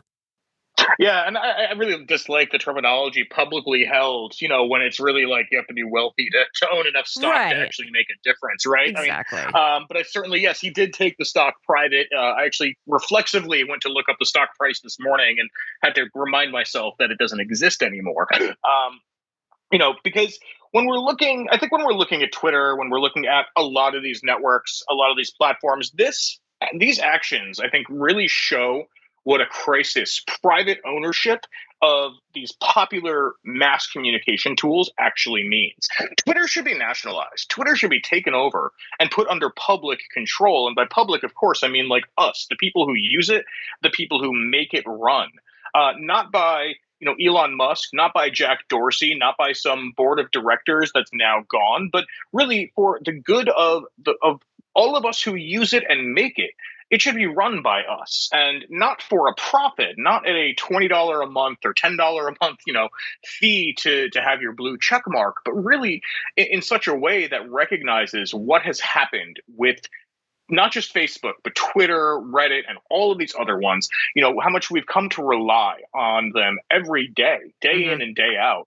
Uh, you know, certainly during a pandemic, uh, but also well, well before that. So I think you know, really, we should be talking about public ownership is is the solution for this. But public, in terms of it is a nationalized company and it is run transparently mm-hmm. by the people who are actually impacted by it. Yeah, this was a, there was a line from a Washington Post story about uh, Musk's takeover and you know what's been going on uh, over the past couple of days. And the Washington Post, uh, uh the author of the story writes. Historically, social media company owners, such as Facebook CEO Mark Zuckerberg, have tried to avoid controversial public opinions because they don't want to be perceived as putting their thumb on the scale of the algorithms that govern public expression. And that just, to me, is so much to raise eyebrows in there. One, because they don't want to be perceived as putting their thumb on the scale, which sort of leaves open uh, is some room behind the perception of what is actually happening. But just the idea of the the algorithms that govern public expression, this is sounding to me a little bit like the market, which is presented as this neutral thing, you know, that crawled out of a cave somewhere that, you know, human beings definitely did not create, that has the right and indeed the duty to regulate public expression or regulate economic activity. And I, I wondered if anything about that sentence uh, gave you pause. Oh, I, I, think it was extremely telling to, to, have it phrased in that way in the in the Washington Post in particular. I mean, it's true, you know, Zuckerberg, eh, eh, especially over the past few years, really since 2017 or so, you know, has tried to to back off and say, you know, it's it's it's the you know it's the algorithm, but we're ma- we're working to make it better. We're working to make Facebook a safer place. We've got neighborhoods and groups and all of those things. Don't pay attention to all the information we're giving to advertisers and and all of that. Uh, but yeah, I mean, like you know, like I said earlier, Musk has really turned that on his head, on its head, very much again, like Donald Trump did during his campaign, uh, and you know, during his presidency. Um, you know, he's really he's being the loud one, right? He's he's out there saying it, mm-hmm. um, and that's really, I think, again, the danger here. Um, in terms of you know what is going to happen with moderation on on Twitter, I mean, we don't know. Musk has really just said that there's going to be no decisions made until a community moderation system or board can be instituted that has uh, i think his words were a wide you know variety of viewpoints which i mean of course like that sounds great uh, in theory but that's actually terrifying considering what we've already seen be promoted and really come to the top on Twitter from the people who are most supporting Musk's takeover and his supposed free speech positions, right? This racist, sexist, just awful stuff that we have been seeing from uh, you know from his from his supporters. So the idea of having a you know a, a community council uh, to make moderation decisions or moderation policy, you know, it's not like oh you and your neighbor who disagree on you know something you know minor. It's you know his idea is that every position from don't kill me to kill me, like genocide, right, right is going to be welcome. That's what we're getting out of this. That's what we're seeing from this. Chris Garaffa, always great to speak with you. Thank you so much for joining us. Uh, what are you working on on the CovertAction Bulletin this week? Well, we've got some great stuff coming up. Uh, we're going to be talking actually more about the chaos of social media this week on our episode that comes out on Wednesday morning. With uh, it'll be with journalist Alan MacLeod from uh, MintPress News and a number of other places. Oh, cool! Oh, Alan MacLeod, I think he's great. All right, well, enjoy that. Thanks so much for joining us. Really appreciate it, Chris. All right, take care. Thank you. We're going to take a quick break here on Political Misfits and come back with a few last headlines. We're on Radio Sputnik. We're live in DC. We'll be right back.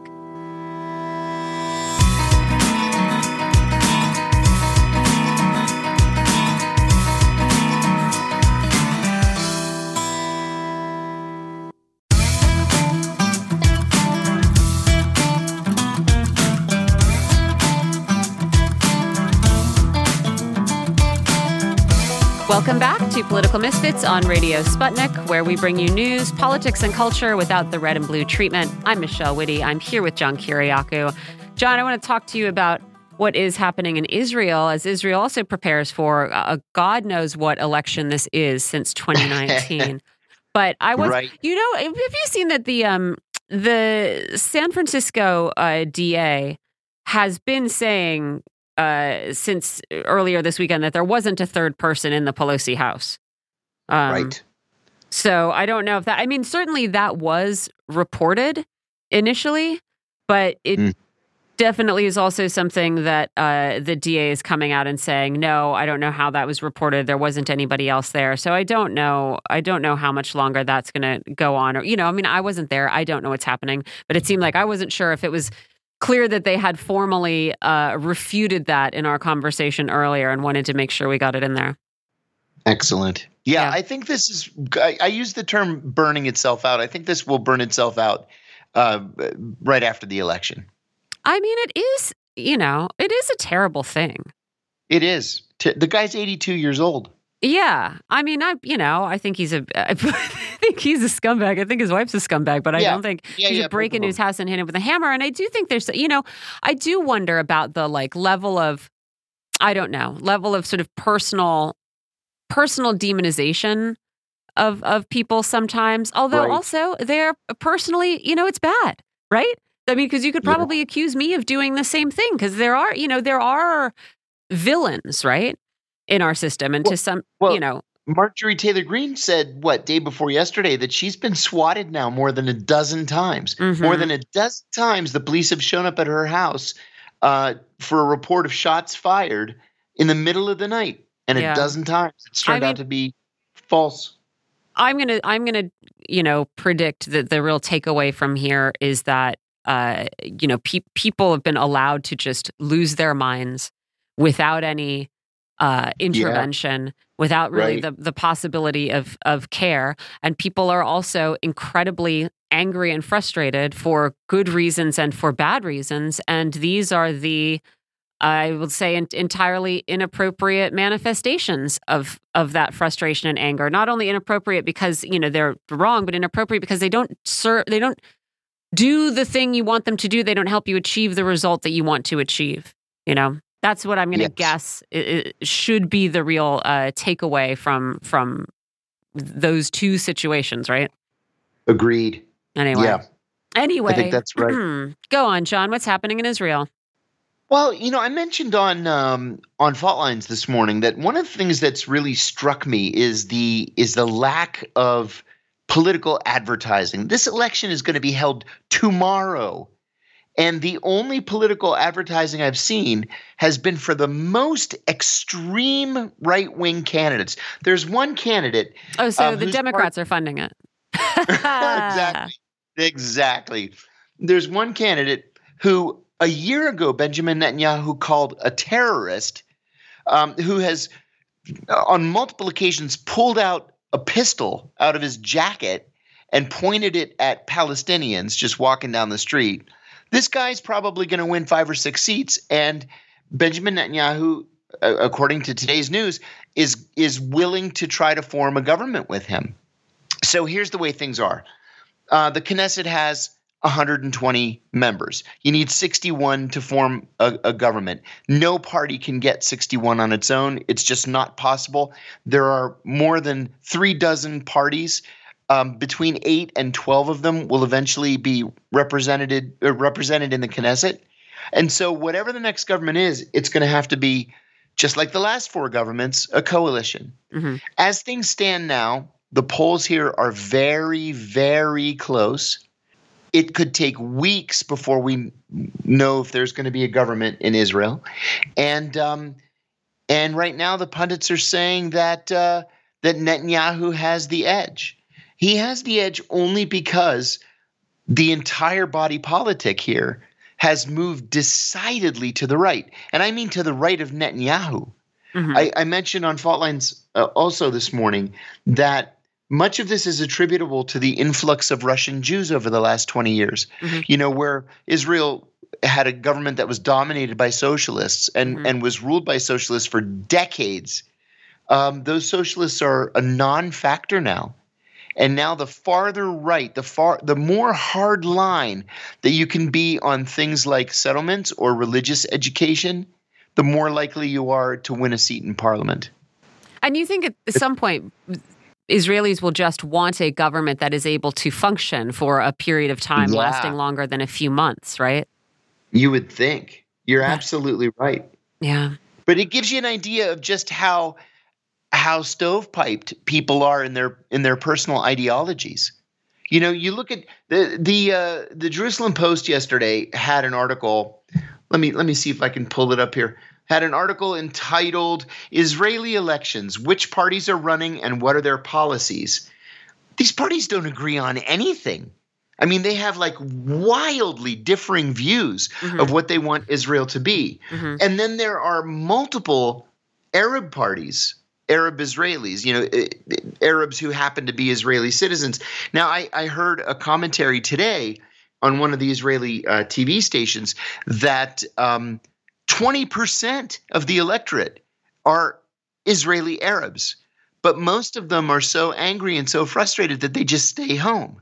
Well, Yeah. in the last coalition government, they were able to win something like six seats in the Knesset. And they threw their support to Benny Gantz and what was then called the Blue and White Party.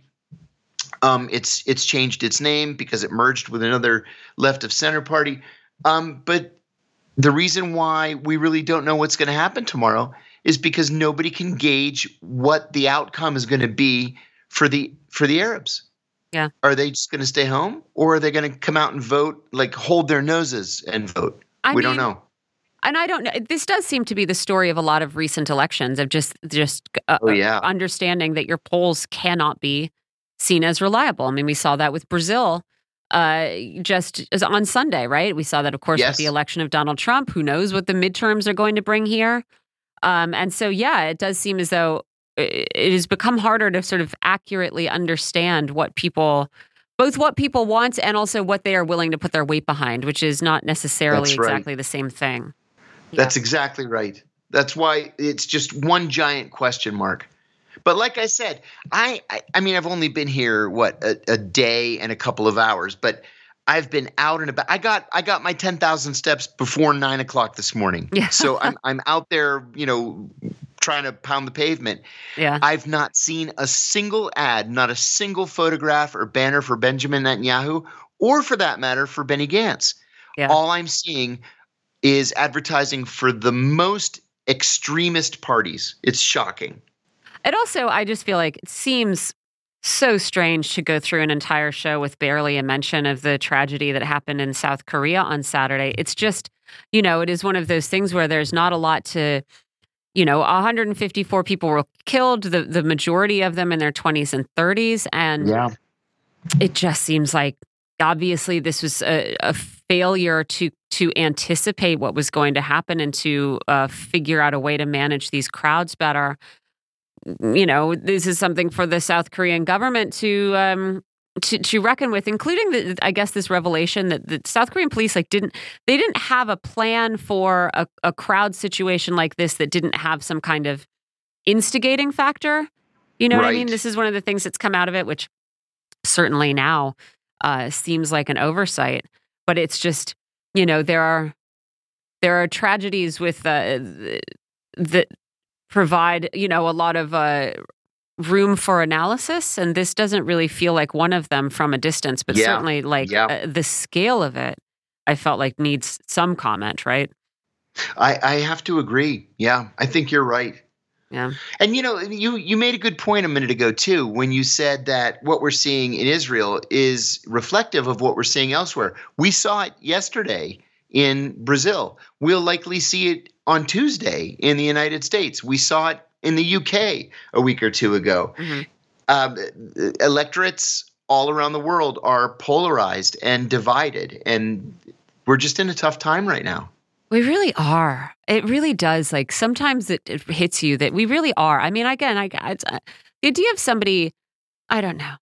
You, you like you can't not talk about challenging or difficult stories because insane people will latch onto them, right? But it Right. does. You know, you you can't then uh, you know shave all the pare all the sharp edges off of your understanding of the world or the di- your your discussions about it, but Something, I don't know, something just feels like it's gone very wrong recently. Yeah, yeah, totally agree. Anyway, we'll be totally back tomorrow agree. trying to figure out what that thing is. But in the meantime, we're going to have to leave it there. Thanks to everyone who joined us today. Thanks as always to our producers and engineers. And on behalf of John Kiriakou and myself, Michelle Witte, thanks to all of you for listening. We'll see you tomorrow.